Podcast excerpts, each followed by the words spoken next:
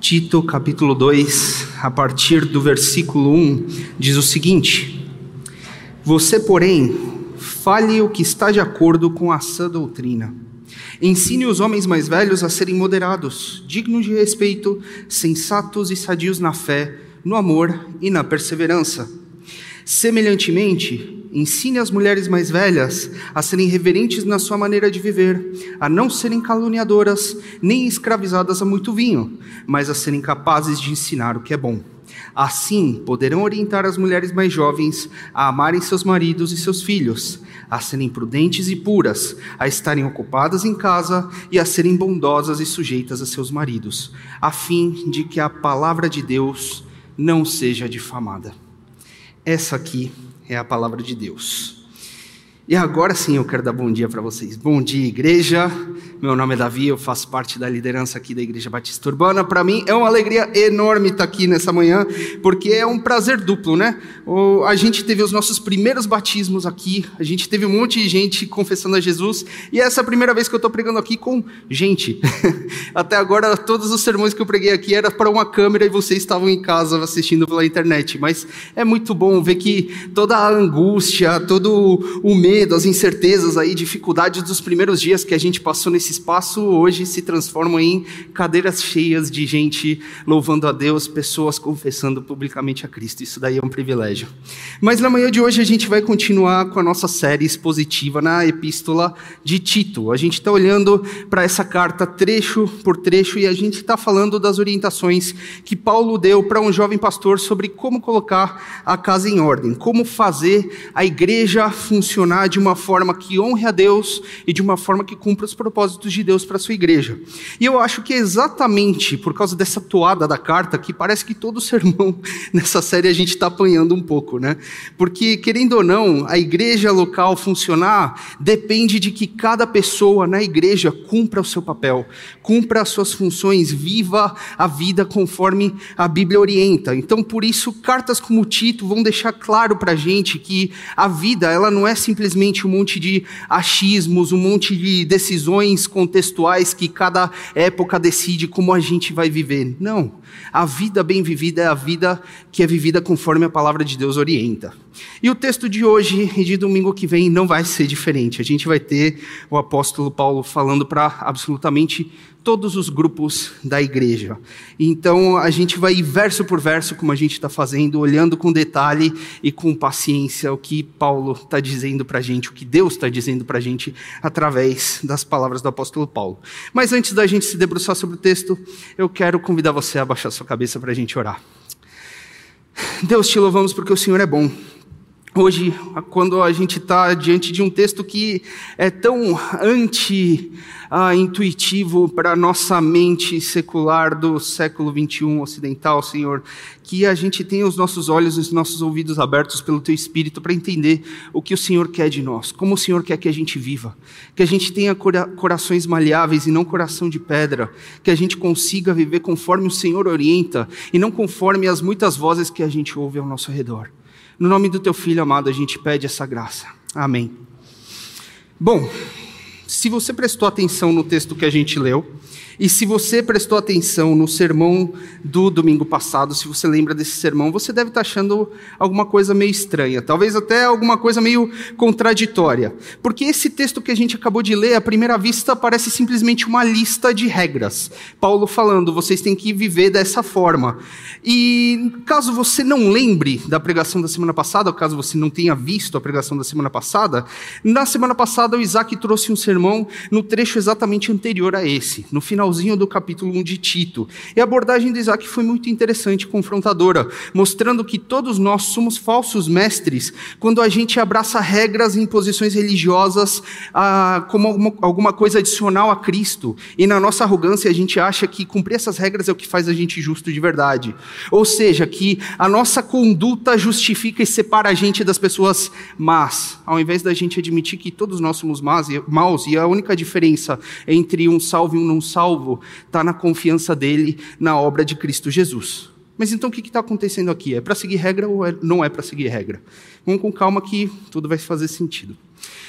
Talvez você ouvindo o sermão da semana passada ou lendo o texto da semana passada, se você tivesse no vácuo, se você não tivesse mais nenhuma informação quanto que a, o que a Bíblia fala, talvez e só talvez você poderia ter uma conclusão equivocada. Por quê? Porque a nossa cabecinha moderna, ela adora ouvir coisas como: ah, siga seu coração, faça o que te faz feliz, não se limite pela opinião dos outros, não deixe que ninguém te diga o que fazer.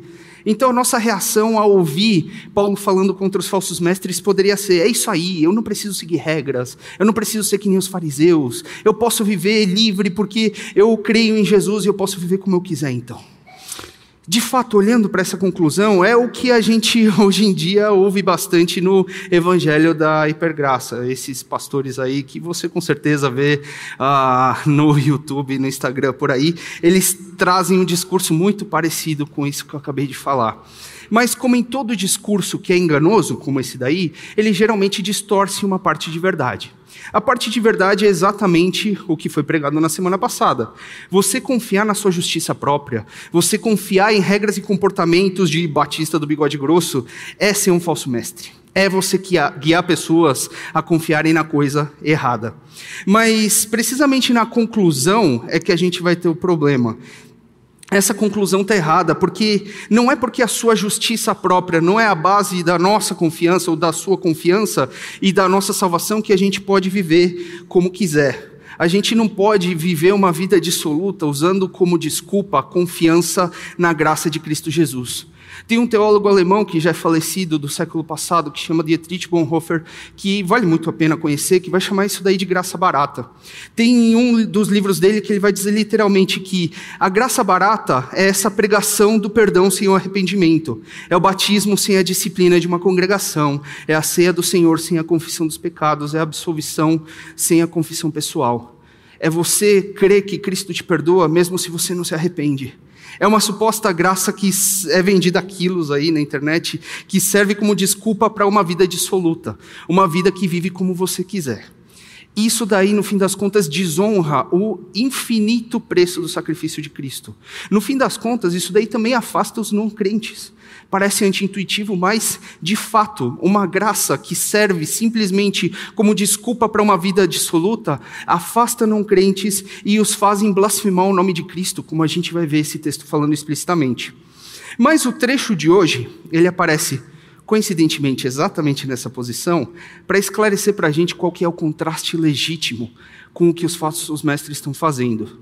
O texto aqui vai mostrar para a gente que o contraste de como você viver, tendo em vista as denúncias que Paulo fez dos falsos mestres, não é deixado simplesmente a lógica de Tito, e muito menos a minha e a tua lógica, mas assim como tudo na nossa vida é revelado aqui pela palavra de Deus.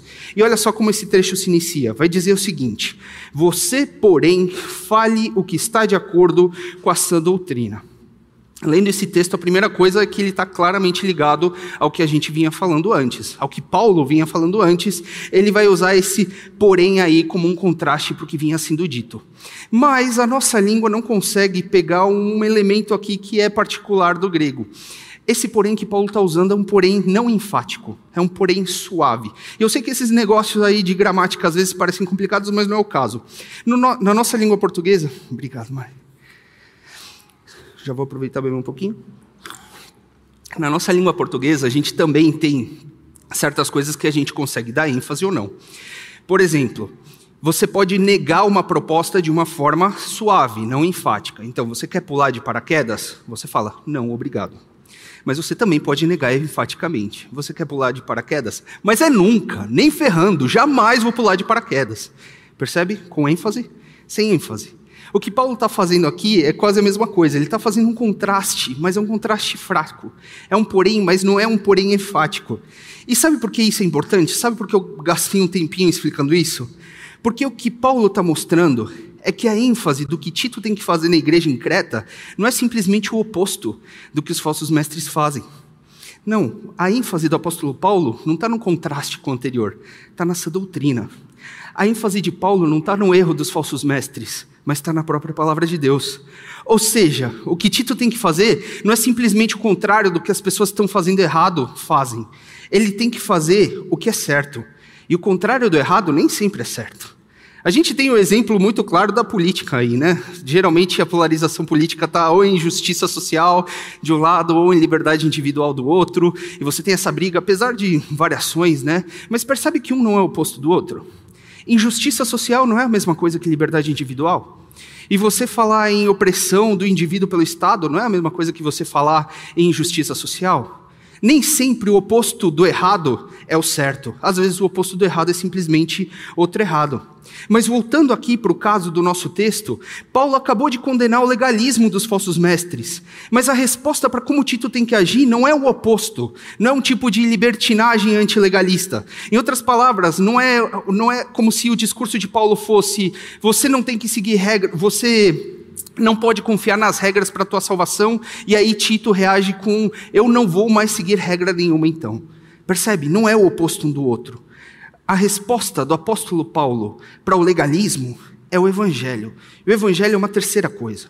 O evangelho ele não é nem legalista, nem libertino. Ele não é nem uma lista de regras a se cumprir para ser salvo, mas também não é uma vida sem regra nenhuma. Por isso que Paulo pode, logo depois de falar em um tom bem agressivo e, e denunciando os falsos mestres, ele pode virar para Tito e dar uma lista de regras. E dar um padrão de comportamento para se cumprir e percebe que o respaldo desse comportamento adequado é a própria palavra de Deus. O comportamento adequado, ele não é uma moeda de troca. Você não vai ser salvo porque você segue esse comportamento correto, mas esse comportamento correto é a consequência de alguém que abraça essa doutrina, mostrando que é salvo. Você inverter essa ordem é exatamente a diferença entre um cristianismo verdadeiro e um falso mestre entre você ter um falso cristianismo e um cristão maduro. É somente alguém que já foi regenerado por Cristo e que entende que a palavra de Deus, ou seja, que essa doutrina é mais capaz de dizer para a gente como a gente tem que viver do que a nossa cabecinha. É só alguém que, ao mesmo tempo, entende que essa capacidade para viver conforme essa doutrina não está em si mesmo, mas está no que Cristo fez. É só alguém que entende que a força para viver essa vida não está no seu potencial interior, mas está no Espírito Santo que capacita a gente para viver. É só alguém assim que consegue entender o que Paulo está dizendo aqui adequadamente. E é exatamente esse contexto que a gente precisa ter ao olhar para esses versículos. Porque a seguir, Paulo vai falar para Tito dizer autoritativamente, como uma ordem, uma lista de regras para as pessoas de Creta seguirem. As pessoas não podem viver de qualquer jeito. O evangelho não é bagunça. Tem coisas específicas que são esperadas de cada tipo de pessoa. E Paulo aqui basicamente vai dividir a igreja em grupos de jovens e velhos, ou jovens e mais velhos, né? não necessariamente idosos, e homens e mulheres. E a gente vai ver que em muitas coisas o esperado do cristão é exatamente a mesma coisa. Mas a última coisa que é importante lembrar, porque se você prestou atenção no texto, você sabe que ele é bastante impopular, é que esse, essas orientações de Paulo não são baseadas no contexto histórico. Não são baseadas no que estava acontecendo em Creta no século I. Ou seja, não dá para a gente puxar a cartinha de, ah, mas hoje em dia as coisas são diferentes. Ah, mas hoje em dia as coisas mudaram em relação a esse comportamento que a gente está descrevendo aqui. O que Paulo disse é aplicável para todos os crentes de todas as épocas. Claro que Tito tinha que responder perguntas diferentes das que a gente vai ter que responder hoje, mas esse, esse comportamento ele é aplicável para a nossa realidade brasileira do século XXI, sim. E sim, isso significa que o que eu vou falar é extremamente impopular, talvez seja até ofensivo para algumas, uh, alguns ouvidos seculares eh, contemporâneos, e se tudo der certo, também vai ser um pouquinho impopular entre religiosos contemporâneos. Mas como é que Paulo vai descrever o que é essa doutrina? O que é viver de acordo com essa doutrina? Ele começa assim: Ensine os homens mais velhos a serem moderados, dignos de respeito, sensatos e sadios na fé, no amor e na perseverança. A primeira categoria a, a qual o apóstolo Paulo vai se dirigir, caramba, eu engasguei aqui. A primeira categoria aos quais o apóstolo Paulo vai se dirigir são os homens mais velhos. Isso daqui reflete o que Isaac falou há dois domingos atrás em relação aos requisitos para os presbíteros. Então, os requisitos para os presbíteros são esperados de qualquer pessoa madura. As, os homens mais velhos, espera-se que eles sejam os mais maduros. Então, por isso, os requisitos de vida de um homem mais velho são muito parecidos com o que Paulo fala para os presbíteros. Ele, as pessoas mais velhas, elas é esperado que elas sejam mais maduras exatamente pela experiência de vida que eles carregam. A sua experiência de ver as consequências de você agir tolamente e sabiamente no decorrer do tempo. Se você senta para conversar com qualquer velhinho, qualquer pessoa de mais idade, ele vai ter um monte de histórias sobre casamentos, amizades, carreiras, reputações, ministérios que foram destruídos por atitudes tolas de pessoas que agiram de uma forma oposta ao que a palavra de Deus diz. Da mesma forma, as pessoas mais velhas têm na memória o exemplo de pessoas que talvez já foram embora, talvez amigos, pastores, parentes, que encarnaram nas suas vidas o que, é viver o evangelho de uma forma ah, bela e bonita e que já não estão mais entre nós, mas esses idosos lembram. Então eles têm o exemplo externo de como é que é na prática viver o evangelho, mas eles também têm sua própria experiência, sua própria caminhada. Eles já bateram muita cabeça, eles já viram a mesma coisa acontecendo vez após vez, já passaram pela mesma mesma situação várias vezes. Então eles já sabem, na prática, o que acontece quando você age sabiamente e tolamente. E é por isso que é um presente para uma comunidade como a nossa ter irmãos mais velhos que amam a Deus. No, no, no nosso primeiro ano na Urbana, se eu não me engano, é, a gente tinha uma média de idade que girava em torno dos 30 e poucos anos. A gente era uma igreja muito jovem. E por isso, quando começaram a vir pessoas mais velhas, a gente, como liderança, ficou muito feliz, porque é Deus mandando uma coisa que essa comunidade precisa. Então você é mais jovem, não despreze isso. Senta aí um dia para conversar, ou com um diácono mais velho, ou com um irmão mais velho, ouve as suas histórias. Participa por um tempo de um pequeno grupo que tenha pessoas mais velhas. É muito edificante ver como eles lidam com doenças, com dificuldades, com perdas, desempregos. Para mim, particularmente, é super edificante ver irmãos lidando com situações que talvez eu já estaria desmoronando psicologicamente de uma forma tão firme. Porque eles já passaram por isso outras vezes e já viram Deus cuidando deles em situações semelhantes. Eles sabem que Deus não mudou. E por isso eles continuam confiando nesse Deus. Agora, o outro lado da moeda também é verdadeiro. Uma das coisas mais tristes de se ver é um velho tolo. É um velho que está perdido na sua sandice. Uma pessoa que, mesmo com tanta experiência, continua tomando decisões e atitudes irresponsáveis. Parece um negócio até meio inerente a gente, né? Você vê um jovem fazendo besteira, você fala, ah, é jovem, né? Jovem faz besteira, ele não sabe, não viveu, não tem experiência. Tudo bem que o apóstolo Paulo vai falar alguma coisinha diferente, mas parece meio natural para a gente. Agora você vê um velho tolo, é um negócio triste, é meio condescendente, né? É por isso que o apóstolo Paulo, ele vai descrever aqui claramente o que se espera do homem mais velho. Primeira coisa, ele tem que ser moderado. Ou seja, ele não pode ser descontrolado. Essa palavra é relacionada à bebida, mas pode se aplicar a todo o contexto. Você tem que ser moderado na sua comida, no seu dinheiro, nos seus hobbies, no, nos seus relacionamentos. Você tem que ser digno de respeito. Alguém que, pela sua postura, que pelo fruto dos seus atos, é respeitado aos, é respeitável aos olhos dos outros. Alguém que não se dá o desrespeito por causa da sua própria tolice. Você tem que ser alguém sensato. E eu vou falar um pouquinho mais para frente dessa palavra, mas basicamente você não pode ser moleque porque você não é mais moleque. Porque a vida já te mostrou vez após vez que o que a Bíblia sempre disse sobre a consequência da tolice, a consequência de viver uma vida louca. E finalmente você tem que ser sadio na fé, na esperança e na perseverança que é simplesmente um eco aquelas chamadas virtudes teologais, ou seja, as virtudes máximas que são esperadas de um cristão. Então, você, o que a Bíblia está dizendo basicamente é que você tem que ser um exemplo de vida cristã para aqueles que estão olhando para você. Você tem que ser aquele exemplo que nós que somos mais jovens no futuro vamos lembrar de alguém que encarnou na sua própria vida, a vida a, a, o que a Bíblia diz na prática, que encarnou no seu dia a dia, em problemas reais, as coisas que a Bíblia diz e que a gente conhece. Mas o texto vai continuar falando agora sobre mulheres mais velhas, e vai dizer o seguinte. Semelhantemente, ensine as mulheres mais velhas a serem reverentes na sua maneira de viver, a não serem caluniadoras nem escravizadas a muito vinho, mas a serem capazes de ensinar o que é bom. Aqui Paulo começa a falar das mulheres, mas ele não vira uma chavinha e agora começa a falar de coisas de mulheres. Não. Ele usa um semelhantemente. Ele está ligando ao que ele já acabou de falar para os homens mais velhos. Ou seja, o que é esperado dos homens mais velhos também é esperado das mulheres mais velhas. Tanto é que essas armadilhas que Paulo vai colocar aqui, que são que eram comuns para as mulheres mais velhas, elas são basicamente o oposto do que ele já falou positivamente para os homens. Ele primeiro vai dizer que as mulheres mais velhas devem ser reverentes na sua maneira de viver. No original, literalmente, essa palavra quer dizer alguém que seja uma pessoa apropriada para um templo, uma pessoa apropriada para uma coisa santa, alguém que você olha e encontra como digno de respeito para as coisas santas, uma pessoa digna de respeito pela sua atitude de cristão verdadeiro, assim como já foi dito para os homens. Depois ele vai dizer que as mulheres não devem ser caluniadoras.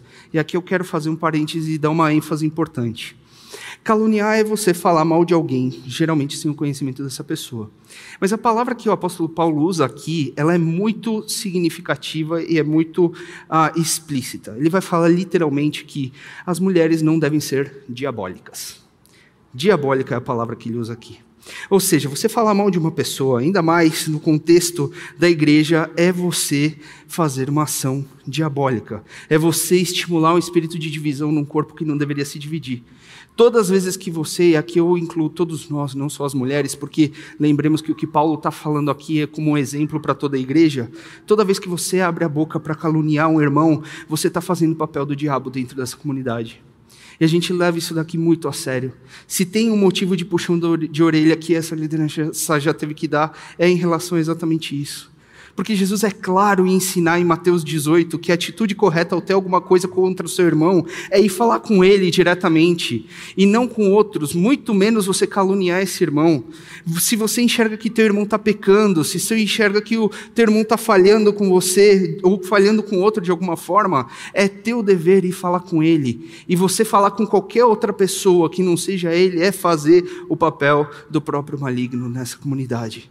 Isso é literalmente o oposto de ser sensato, o que Paulo acabou de recomendar e de exigir dos homens mais velhos. É você cometer uma loucura que pode ter consequências devastadoras muito maiores do que você pode imaginar, como o apóstolo Tiago vai dizer para a gente na epístola dele.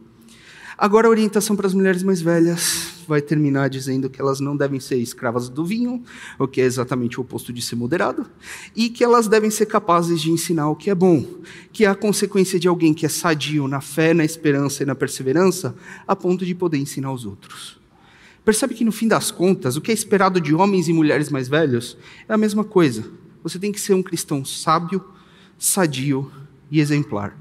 Você tem que ser aquele para o qual o homem e a mulher mais jovem olha enxerga o exemplo do que é viver a vida cristã na prática.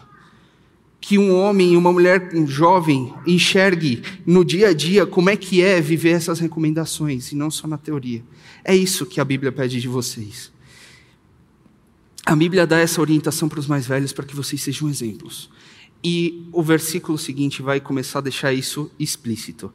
Ele vai dizer agora assim: Assim, as mulheres mais velhas poderão orientar as mulheres mais jovens a amarem seus maridos e seus filhos, a serem prudentes e puras, a estarem ocupadas em casa e a serem bondosas e sujeitas a seus maridos, a fim de que a palavra de Deus não seja difamada. Percebe que o objetivo aqui é o exemplo. Mas fechando essa sessão, a gente vai entrar no ponto mais impopular de todos, que é o papel da mulher. Sempre que a gente fala de papel de homem e de mulher na igreja hoje em dia, você tem olhos revirados, bicos torcidos, sensibilidades afetadas, especialmente quando a gente fala das mulheres, porque, querendo ou não, é basicamente a preocupação das ideologias de hoje em dia. Mas é muito interessante que o apóstolo Paulo vai dizer essas coisas quanto à submissão e quanto ao papel da mulher, sem nenhum pudor, sem nenhuma qualificação adicional. Isso daí não é porque ele é machista, opressor, patriarcal. Não. Isso daí é porque ele está falando com um cristão maduro. Ele está falando com Tito, no caso, que é um cristão maduro. E quando a gente fala desse assunto entre cristãos maduros, tem muitas coisas que estão subentendidas, que já são premissas do cristianismo. Por exemplo, uma das premissas do cristianismo é que homens e mulheres são iguais em valor e dignidade, conforme Gálatas 3:28. Que homens e mulheres, eles são igualmente imagem e semelhança de Deus, conforme Gênesis 1:27. Então, nada do papel da mulher pode ser visto como algo que rebaixa ou coloca a mulher numa posição de inferioridade como pessoa, porque isso daí seria ir contra o resto do que a Bíblia diz. Outra das premissas do cristianismo é que os cristãos devem cuidar dos interesses um dos outros antes dos seus, de acordo com Filipenses 2,4. E que os cristãos também devem amar uns aos outros conforme Cristo os amou, conforme João 13,34. Então, o papel da mulher não pode ser um no qual ela sofre passivamente, cumprindo desejos que não são seus, mas tem que ser o de alguém que está numa dinâmica de amor e serviço mútuo, porque é isso que se espera de todo cristão. Percebe que essas coisas mudam, mudam totalmente a conversa? Você falar disso entre pessoas que abraçam a, o que a Bíblia diz como um todo é absolutamente diferente. Se você simplesmente fala de submissão do nada para não crentes, você está pressupondo coisas que eles não sabem e que eles nem iriam querer cumprir. Simplesmente jogar no ar essas orientações do apóstolo Paulo para a gente que não leva a Bíblia a sério, pode gerar o efeito diametralmente oposto do que é o objetivo da descrição das funções das pessoas no lar. O objetivo da Bíblia descrevendo isso é um lar cristão que reflita, através da sua dinâmica interna de comunidade, a dinâmica do próprio Deus Trino, que é em si uma comunidade perfeita. O objetivo do casamento é refletir quem Deus é você simplesmente exigir a submissão para qualquer um leva a essas tragédias que a gente já viu e continua vendo, de mulheres se submetendo a agressões verbais e físicas com a desculpa de que o marido, que certamente não leva a Bíblia a sério, manda ou é a cabeça da casa.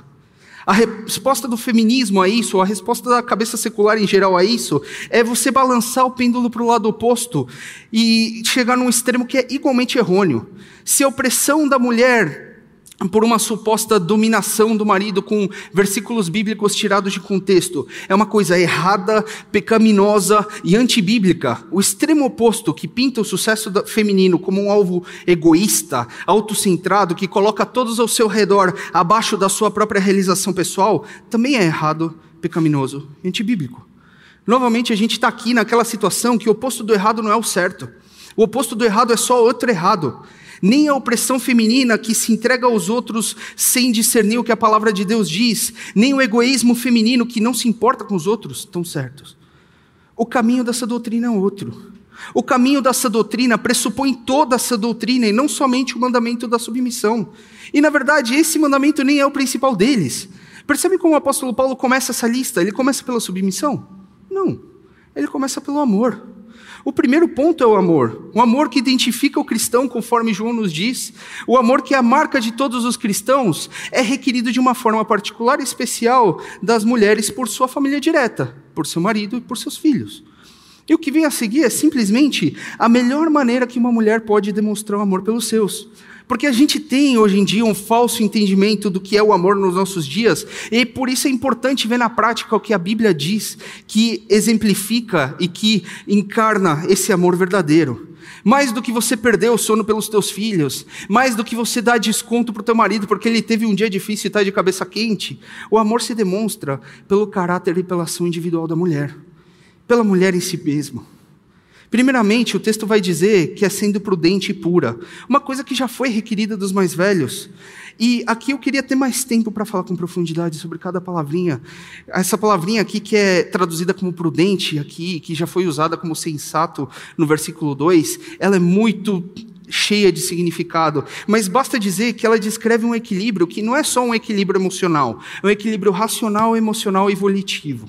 Ou seja, uma pessoa que é sensata é aquela que é equilibrada porque ela controla os seus pensamentos, controla o seu coração, que ela sente e controla as suas vontades para que ela possa agir e reagir com sabedoria. A pureza flui naturalmente disso, porque uma pessoa que tem esse tipo de postura, esse tipo de autocontrole, ela não vai se chafurdar na lama da imoralidade e da loucura ao seu redor.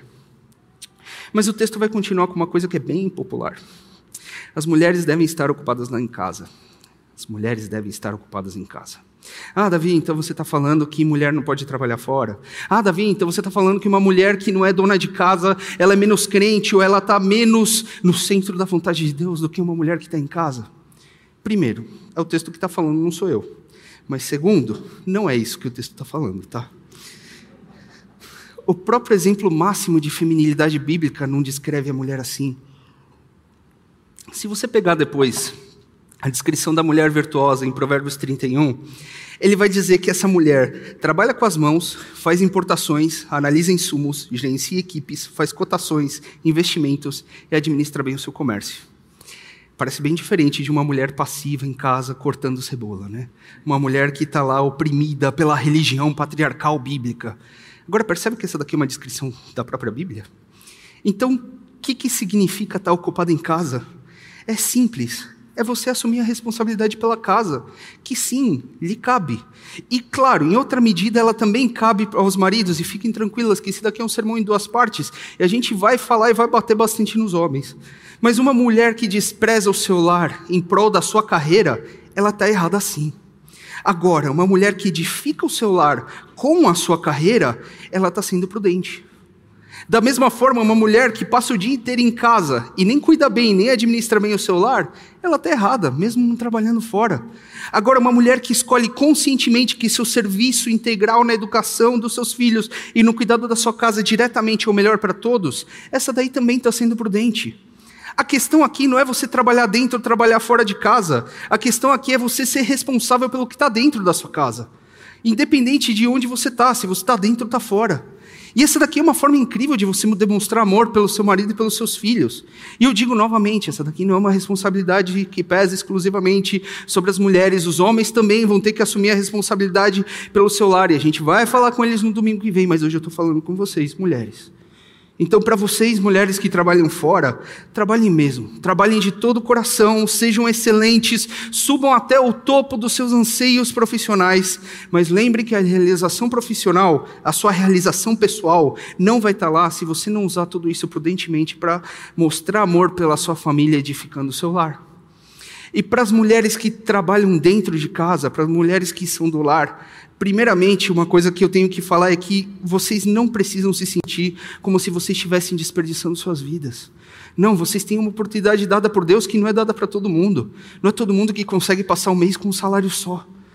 Então vocês não estão desperdiçando suas vidas, vocês estão tendo uma oportunidade dada por Deus para usar toda a sua capacidade edificando o seu lar diretamente o tempo todo. Enquanto quem trabalha fora precisa terceirizar muita coisa, precisa perder alguns momentos inevitavelmente, porque não pode estar lá do lado do seu filho, do seu marido todo momento, você tem a você tem a oportunidade de estar lá em primeira mão, no cuidado físico da sua casa, no cuidado dos seus filhos, na administração da sua família, até na alimentação. Mas não caia na armadilha de que simplesmente por você estar em casa você é mais crente, você é mais santa, você está fazendo mais a vontade de Deus.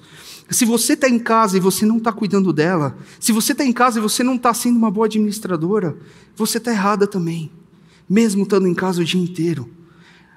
O resumo disso daqui é: seja prudente, assuma a sua responsabilidade, onde quer que você esteja. Finalmente, o texto vai terminar dizendo que as mulheres devem ser bondosas e sujeitas aos seus maridos, como se ele já não tivesse sido polêmico bastante, né? Mas, de fato, depois de todo o contexto, depois de tudo que é pressuposto no cristianismo, a Bíblia é clara em dizer que a ordem do lar é a ordem que uma mulher se submete em amor, assim como Cristo fez, a um marido que lidera pelo serviço, assim como Cristo fez.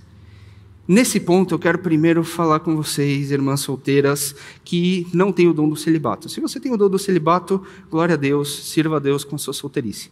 Agora, se você quer casar, esse daqui é o padrão do homem que você tem que buscar. Ele não pode ser um homem imaturo que não tem capacidade de liderar o lar, que não leva a sua vida cristã a sério. Ele tem que ser alguém capaz de te liderar de uma forma que mostre que ele ama mais a Deus do que você e que ele ama mais a você do que ele mesmo que ele está buscando mais o seu próprio bem do que o bem dele, e ele está buscando mais a glória de Deus do que o bem de vocês dois. Não pode ser só um cara bonitinho, com um tanquinho definido. Não pode ser só um cara que está com a vida financeira e a vida profissional em ordem e que pode comprar uma casa para vocês casarem imediatamente. Não. Tem que ser alguém que lute para ser como Cristo. Alguém que te ame mais do que a vida dele. Alguém que te lidere servindo, com a toalha do, dobrada no braço. E para vocês, irmãs casadas, não se contentem com nada menos do que isso. Eu sei que a vida é complicada, eu sei que às vezes você, seu marido não é cristão, alguma coisa do tipo, e nesse caso a gente tem que orar pela conversão dele, a gente tem que lidar caso a caso com as dificuldades que você tem no teu casamento, e a gente está aqui à disposição para isso. Agora, se você é casada com um cara que se diz cristão, e você não sente que teu marido é alguém a que você possa se submeter, você tem que lutar para edificar o seu lar, edificando esse, é, enfrentando esse problema edificar o lar enfrentando esse problema. Geralmente, quando tem esse problema, não é o caso de que o marido é o demônio e a mulher é uma santa. Geralmente tem duas pessoas de coração duro que estão batendo um no outro. Mas se você simplesmente empurra isso daí com a barriga, se você simplesmente ignora isso, você está vivendo num padrão inferior ao que Deus requer de vocês. Deus tem para vocês um casamento que reflete o que Ele próprio é. E um casamento que ignora esses papéis desonra o próprio Deus. E é importante que fique claro aqui que o que está em jogo é mais do que a tua alegria, é mais do que a alegria de vocês como casal, é a honra da palavra de Deus. O objetivo final das nossas vidas é glorificar a Deus e desfrutar dele para sempre. E o texto aqui, ele é claro em concluir dizendo que tudo isso que as mulheres têm que fazer deve, deve ser feito nesse caso para que a palavra de Deus não seja difamada. O motivo disso é bem simples, porque quando a tua vida pessoal e o teu casamento ele é um espetáculo público de egoísmo, desrespeito, bagunça, lascívia, sujeira, até maldade, o primeiro comentário que certamente vai aparecer dos não cristãos ao seu lado é colocar a fé que você tem em xeque. Você é crente para isso? Seguir a Bíblia leva um casamento desse jeito? Então prefiro não seguir. A palavra de Deus é desonrada. O que Paulo está dizendo aqui é que sua vida em particular, mulher, e que nossas vidas em geral, tem que ser um testemunho vivo. O seu casamento tem que ser um reflexo do próprio Deus. A gente tem que parar de engolir as narrativas ao nosso redor que vão dizer que você só vai ser feliz se você buscar o que você acha que te faz feliz agora. Que filhos atrapalham a sua vida, que o casamento é uma algema, que compromisso e sacrifício são coisas opostas à felicidade, coisas que vão diminuir o seu potencial de ser feliz. Não. Não. A vida feliz é a vida que glorifica a Deus, seguindo o que Ele diz. A vida de obediência e confiança no que Deus diz. A prova máxima disso está em Cristo Jesus. Cristo que, pela alegria que lhe fora proposta, suportou a morte de cruz pela alegria. Cristo, que sendo igual a Deus, não se apegou a isso, mas se submeteu por amor. Cristo continuou sendo tão Deus quanto o Pai, e ainda assim ele se submeteu a Ele. O resultado disso foi alegria para todos os filhos de Deus. Por isso, Cristo aqui também é o exemplo da mulher perfeita. Em Cristo você encontra o ponto final e a confiança de que a submissão não é o sinônimo de anulação ou de diminuição, mas é o caminho para a sua alegria e para a sua satisfação, mas também para a alegria e satisfação dos seus filhos e do seu marido.